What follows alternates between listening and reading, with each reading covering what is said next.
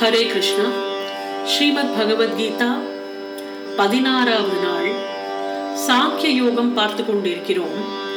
நேற்றுக்கு என்ன பார்த்தோம் என்றால் ஆத்மா என்பவன் நிலையானவன் அழிவில்லாதவன் கணக்கிட முடியாதவன் ஆயினும் அவனுடைய ஸ்தூல வடிவங்கள் முடிவடையக்கூடியவை. அதனால் போர் செய் அர்ஜுனா என்று கண்ணன் சொல்கிறார். இனி இருபதாவது ஸ்லோகம். न जायते म्रियते वा कदाचिन्नायं भूत्वा भविता वा न भूयः अजो नित्यः शाश्वतोऽयं पुराणो न हन्यते हन्यमाने शरीरे இவ்வாத்மா ஒருபோதும் பிறப்பதும் இல்லை இறப்பதும் இல்லை இது இல்லாத இருந்து பிறகு பிறந்ததும் இல்லை இருந்த பிறகு இறந்து போவதும் இல்லை. இது பிறவாதது இரவாதது தேயாதது வளராதது. இந்த உடல் கொல்லப்படும் போதும் அவன் கொல்லப்படுவதில்லை. நம்ம சயின்ஸ்ல சின்ன வயசுல படிச்சிருப்போம். Law of conservation of mass matter can neither be created not be destroyed it can only be transform from one form to another அப்படின்னு நம்ம படிச்சிருப்போம். அதுதான் இந்த பகவத்கீதையில இங்க சொல்லப்பட்டிருக்கு. பிறத்தல் இறத்தல் வளர்த்தல் மாறுதல் தேய்தல் மாய்த்தல் ஆகிய ஆறு விதமான பாவ விகாரங்கள் பூதங்களாகிய உடலுக்கு உண்டு. ஆத்மாவுக்கு எந்த விதமான விகாரமும் இல்லை. எல்லா விதமான மாற்றங்களும் ஆகும். It will get transform from one form to another ஆனால் த மேட்டர் அதாவது அந்த ஆத்மா neither can it be created nor it can be destroyed பரமாத்மாவின் சிறிய அணு போன்ற இந்த நுண்ணிய பகுதியும் குணத்தால் அவரை போன்றதே. உடல் மாற்றம் அடைகின்றது. ஜீவாத்மா மாற்றம் அடைவதில்லை. சில சமயங்களில் ஆத்மா நிலையானது என்று சொல்லப்படுகிறது. உடல் என்பது நான் சொன்ன மாதிரி ஆறு விதமான மாற்றங்களுக்கு உட்பட்டது. தாயின் உடலில் உள்ள கருப்பையிலிருந்து அது பிறவி எடுத்து சில காலம் தங்கி வளர்ந்து சில பலன்களை உற்பத்தி செய்து படிப்படியாக தேய்ந்து கடைசியில் உணர்வற்று மறைந்து போகின்றது. இருப்பினும் ஆத்மா இத்தகை மாற்றங்களுக்கு உட்படுவதில்லை. ஆத்மா பிறப்பது கிடையாது. இருப்பினும் அவன் உடலை ஏற்பதால் அவ்வுடல் பிறக்கின்றது. ஆத்மா அங்கே பிறப்பதும் இல்லை இறப்பதும் இல்லை. பிறப்புள்ள எதற்கும் மரணம் உண்டு. ஆத்மா பிறப்பற்றவன் என்பதால் அவனுக்கு இறந்த நிகழ் எதிர்காலம் மூன்றுமே கிடையாது. பாஸ்ட் பிரசன்ட் ஃபியூச்சர் மூணுமே கிடையாது. அவன் நித்தியமானவன் என்றும் நிலைத்திருப்பவன். உடல் முதுமை அடைவதைப் போல ஆத்மா ஒருபோதும் முதுமை அடைவதில்லை. உடலின் மாற்றங்கள் ஆத்மாவை பாதிப்பதில்லை. ஒரு மரத்தை போன்றோ இல்ல மற்ற ஒரு ஜட பொருளை போன்றோ ஆத்மா சீரழிவதில்லை.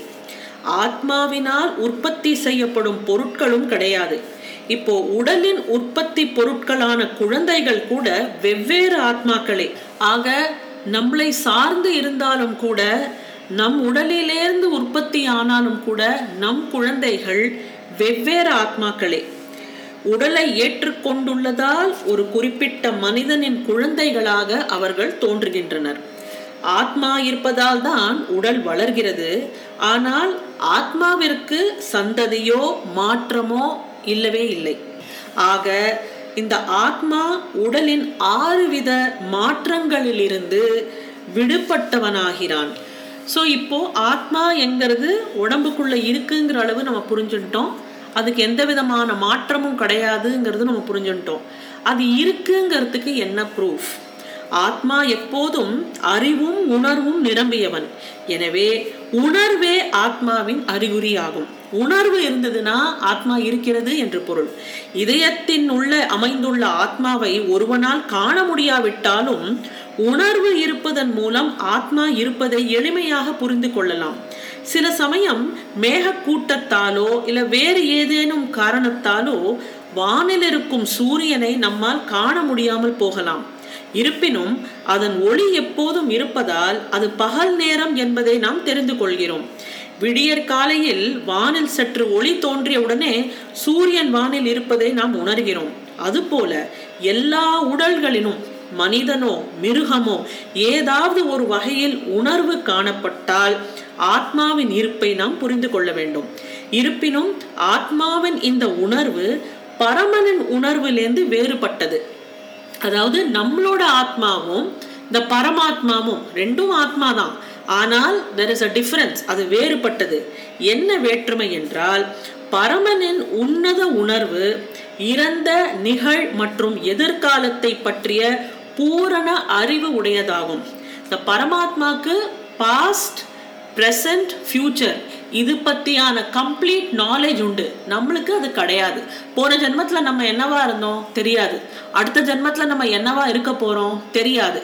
இந்த ஜென்மத்தில் ஏதோ மனுஷ ரூபத்தில் இருக்கும். அவ்வளோதான் நம்மளுக்கு தெரியும். அதனால நம்மளுக்கு அந்த மறதி உண்டு. ஆனால் பரமாத்மாவுக்கு அது கிடையாது. தனி ஜீவாத்மாவின் உணர்வு மறதி உடையது. அவன் தனது உண்மையான இயற்கையை மறந்திருக்கும் போது கிருஷ்ணரின் உயர்ந்த உபதேசங்களிலிருந்து தெளிவும் அறிவும் பெறுகிறான். ஆனால் கிருஷ்ணர் அத்தகை மறதி உள்ள ஆத்மா அல்ல. இதான் அந்த வேற்றுமை. அப்போ இந்த பரமாத்மாவும் ஜீவாத்மாக்குள்ள வேற்றுமை இருந்தால் அது ரெண்டு விதமான ஆத்மாக்களா? அப்படின்னு கேட்டா ஆமா எஸ் பரமாத்மா வேற ஜீவாத்மா வேற. பரமாத்மா இந்த ஜீவாத்மாக்கு அணு ஆத்மா அப்படின்னு பேரு. ஏன்னா அது ரொம்ப சின்னதா இருக்குன்னு நம்ம நேத்தி பார்த்தோம் இல்லையா? அதனால அது அணு ஆத்மா. பரமாத்மா அணு ஆத்மா இருவருமே உடல் எனப்படும் ஒரே மரத்தில் அதாவது ஒரே ஹிருதயத்தில் வசிக்கின்றனர். இப்ப நம்ம ஹிருதயத்துக்குள்ள நம்மளோட அந்த ஜீவாத்மாவும் இருக்கு பரமாத்மாவும் இருக்கு. ரெண்டு ஆத்மாவும் இந்த ஹிருதயத்துக்குள்ள இருக்கு. எல்லா ஜட ஆசைகளிலிருந்தும் கவலைகளிலிருந்தும் விடுபட்டவன் மட்டுமே பரமாத்மாவின் கருணையால் ஆத்மாவின் புகழை புரிந்து கொள்ள முடியும். இந்த ஜீவாத்மா எல்லா விதமான ஆசையும் துறந்தால்தான் அந்த பரமாத்மா பக்கத்துல இருக்கிறத அந்த ஜீவாத்மா உணர முடியும். இந்த மாதிரியான ஒரு உணர்ச்சி வர்றதுக்கும் பரமாத்மாவோட கருணை இருந்தால்தான் முடியும். இனி மேலே பார்ப்போம். இருபத்தி ஓராவது ஸ்லோகம். வினையில் பற்றற்று இரு என்று சொல்லும் ஸ்லோகம் இது. வேதா விநாசினம் நித்யம். யயேனம் அஜமவ்யயம் கதம் ச புருஷ பார்த்த கம் காத்தயதி ஹந்திகம் பார்த்தனே ஆத்மா அழிவற்றவன் நித்தியமானவன் பிறப்பற்றவன் மாற்றமில்லாதவன் என்பதை எவன் ஒருவன் அறிந்து கொள்கிறானோ அவன் கொல்லப்படுவதோ கொலை செய்ய காரணமாவதோ எப்படி என்று கேட்கிறார் பகவான். இப்போ ஒவ்வொரு பொருளுக்கும் அதன் பக்குவமான உபயோகம் உண்டு. பூரண அறிவில் நிலை பெற்றவன் எதை எங்கு உபயோகிப்பதால் அதன் தகுந்த உபயோகம் கிடைக்கும் என்பதை அறிவான். அதுபோலவே வன்முறைக்கும் ஒரு உபயோகம் உண்டு. வன்முறையை எப்படி உபயோகப்படுத்துவது என்பது அறிவுடைய நபரை பொறுத்தது. இப்போ ஒரு நீதிபதி கொலை குற்றம் செய்தவனுக்கு மரண தண்டனை விதித்தாலும் அவரை குறை கூற முடியாது. ஏனெனில் அவர் நீதி நெறிகளின் அடிப்படையில் தான் குற்றவாளியின் மீது வன்முறையை உபயோகித்தார். மனித சமுதாயத்தின் சட்ட புத்தகமான மனு சம்ஹிதையில் கொலை செய்தவனுக்கு மரண தண்டனை கொடுக்கப்பட வேண்டும் என்று கூறப்பட்டுள்ளது. அப்போதுதான் அவன் தான் செய்த மாபெரும் பாவத்திற்கு மறுபிறவியில் துன்புற மாட்டான் எனவே கொலையாளியை மன்னர் தூக்கிலிடுவது நன்மை தரும் செயலே. அதுபோலவே போர் புரிவதற்கான கட்டளை கிருஷ்ணரால் இடப்படும் போது அத்தகு வன்முறை உன்னத நீதிக்காகவே என்று நாம் முடிவு செய்ய வேண்டும். ஒரு கத்தியால ஒருத்தரை குத்தி கொலையும் பண்ணலாம். அதே கத்தியால ஒரு அறுவை சிகிச்சை செய்து ஒருத்தரோட உசுரையும் காப்பாத்தலாம். அந்த கத்தி யார் கையில் உள்ளதோ அதை பொறுத்தது. அது போன்றுதான் இந்த உதாரணம். எதை எங்க உபயோகிச்சால் அதுக்கு தகுந்த உபயோகம் உண்டு என்பதை அறிவுடையவன் புரிந்து கொள்வான். எனவே அர்ஜுனனால் கிருஷ்ணரின் கட்டளைப்படி நடைபெறும் இந்த போர் முழு அறிவுடன் நடக்கப் போவதால் எவ்வித பாவ விளைவும் இதில் சாத்தியமில்லை. வாசாம்சி ஜீர்ணானி யதா விஹாய நவானி கிருஹணாதி நரோபராணி ததா ஷரீராணி விஹாய ஜீர்ணான்ய அந்யானி சம்யாதி நவானி தேஹி பழைய ஆடைகளை புறக்கணித்து புதிய ஆடைகளை ஒருவன் அணிவதைப் போன்றே பழைய உபயோகமற்ற உடல்களை நீக்கி புதிய உடல்களை ஆத்மா ஏற்கின்றது. இதான் இந்த ஸ்லோகத்தோட டிரான்ஸ்லேஷன் அதாவது தனிப்பட்ட அந்த அணு ஆத்மாவின் உடல் மாற்றம் ஏற்றுக்கொள்ளப்பட்ட உண்மையாகும்.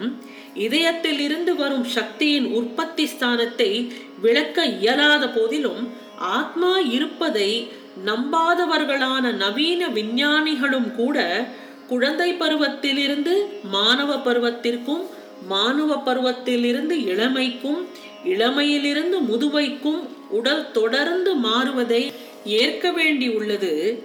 முதுமைக்கு பின் இந்த மாற்றம் வேறு ஓர் உடலுக்கு மாற்றப்படுகின்றது. இது முன்னரே வேறொரு ஸ்லோகத்திலும் விளக்கப்பட்டுள்ளது. தனிப்பட்ட இந்த அணு ஆத்மா மற்றொரு உடலுக்கு மாற்றமடைவது பரமாத்மாவின் கருணையாலேயே சாத்தியமாகிறது. ஒரு நண்பன் மற்றொரு நண்பனின் விருப்பங்களை பூர்த்தி செய்வதைப் போல பரமாத்மா அணு ஆத்மாவின் விருப்பங்களை பூர்த்தி செய்கிறார்.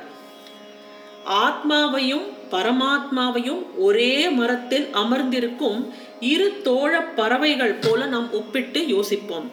அப்பறவைகளில் ஒன்று அதாவது இந்த தனி அணு ஆத்மா என்பது மரத்தின் கனிகளை உண்கிறது. அங்க இருக்கிற பழத்தை வந்து ஒரு பறவை சாப்பிடுறது. மற்றொரு பறவை அதாவது அதுதான் கிருஷ்ணர் தனது தோழனை வெறுமை நோக்கி கொண்டு இருக்கிறது அது அந்த பழத்தை சாப்பிடாம இன்னொரு பறவை பார்த்துட்டே இருக்கு. ஒரு பறவை அந்த பழத்தை சாப்பிடுகிறது. குணத்தால் ஒரே மாதிரியான இவ் இரண்டு பறவைகளில் ஒரு பறவை ஜடவுடல் என்னும் மரத்தின் பழங்களால் கவரப்பட்டுள்ளது. மற்ற பறவையோ தனது நண்பனின் செயல்களை வெறுமே நோக்கி கொண்டுள்ளது. கிருஷ்ணர் சாட்சி பறவை அர்ஜுனன் தான் அந்த உண்ணும் பறவை. அவர்கள் நண்பர்களே என்ற போதிலும் அவர்களில் ஒருவர் எஜமானரும் மற்றொரு ஆத்மா சேவகனாகவும் இருக்கிறார். இந்த உறவினை அதாவது இந்த அணு ஆத்மாவுக்கும் இந்த பரமாத்மாவுக்கும் இருக்கிற இந்த உறவு வந்து இந்த அணு ஆத்மா மறந்து விடுகிறது. இது மறந்துவிட்ட காரணத்தால் மரம் விட்டு மரம் அல்லது உடல் விட்டு உடல் என்று இந்த அணு ஆத்மா போய்கொண்டே இருக்கிறது. இது இந்த மாதிரி மாறுறதுக்கு காரணம் இந்த மறதி தான் இந்த மறதியினால தன்னோட உடல் விட்டு உடல் அது மாற்றிக்கொண்டே போகிறது. இந்த ஜீவ பறவை ஜடவுடல் என்னும் மரத்தில் மிகவும் கடினமாக போராடி கொண்டிருக்கிறது. ஏனினும் அறிவுரைகளை பெறும் நோக்கத்துடன் தானே முன் வந்து எப்போ இந்த அணு ஆத்மா அந்த பரமாத்மாவை நோக்குகிறதோ சரணாகதி பண்ணுகிறதோ அப்போது அதுக்கு இந்த ஜனன மரணத்திலே இந்த மாறி மாறி உடல் மாறி மாறி போறதுலேருந்து அதுக்கு முக்தி கிடைக்கிறது. தானே முன் வந்து கிருஷ்ணரிடம் சரணமடைந்த அர்ஜுனனை போல தொண்டனான இந்த ஜீவ பறவை தனக்கு அருகில் உள்ள பறவையை உன்னத ஆன்மீக குருவாய் ஏற்கும்போது உடனடியாக எல்லா கவலைகளிலிருந்தும் அது விடுபடுகிறது.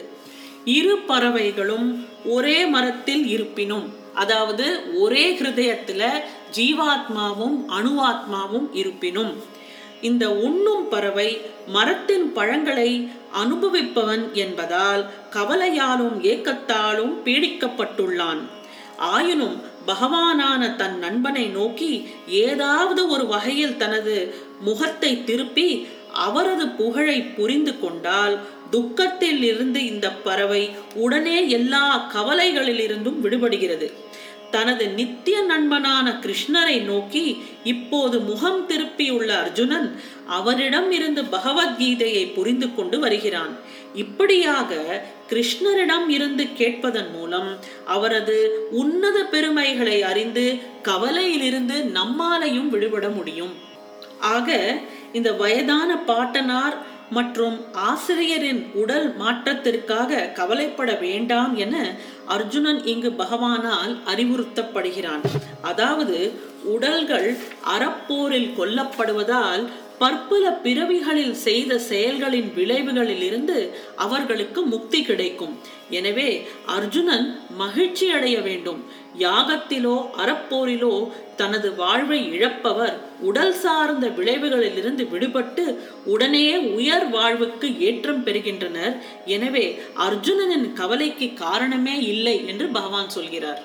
அழிவற்ற பிறப்பற்ற என்றும் உள்ள ஒரு பொருளை உணர்ந்தவன் யாரை கொள்கிறான் அல்லது அவனை எவன் கொள்கிறான் கிழிந்த துணிகளை களைந்து எரிந்துவிட்டு மனிதன் புதிய துணிகளை அணிந்து கொள்வது போல ஆத்மா சிதைந்து போன உடம்புகளை களைந்து விட்டு புதிய உடம்பை பெற்று கொள்கிறான்.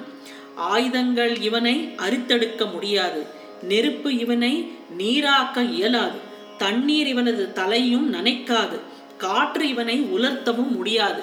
இதெல்லாம் தான் நாம் நாளைய ஸ்லோகங்களில் பார்ப்போம். பகவத்கீதையின் பதினேழாவது நாள். உங்களை நாளை சந்திக்கின்றேன். நன்றி வணக்கம்.